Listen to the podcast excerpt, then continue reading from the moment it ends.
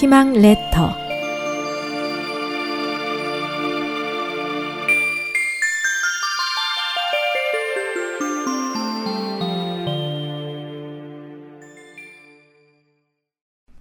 희망 레터.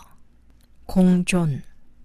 풀뿌리와 나무 껍질로 보릿고개를 넘기던 시절이 있었다.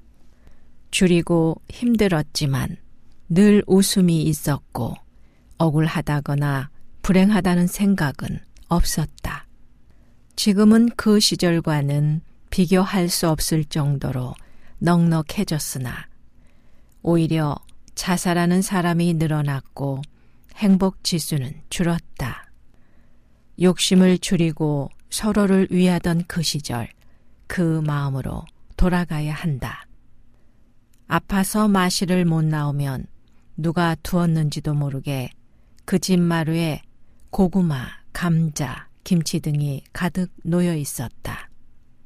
남아서 나눠주는 것이 아니라 부족했지만 나눌 줄 알았다. 나그네가 오면 재워주고 먹여주고 노잣돈까지 주어서 보냈다. 까치밥을 남겨두고 고수레하며 짐승들과도 공존을 모색했다. 아무리 주머니가 각박해도 서로 아끼던 그 마음만 갖는다면 지금의 물력으로도 모두가 행복할 수 있다.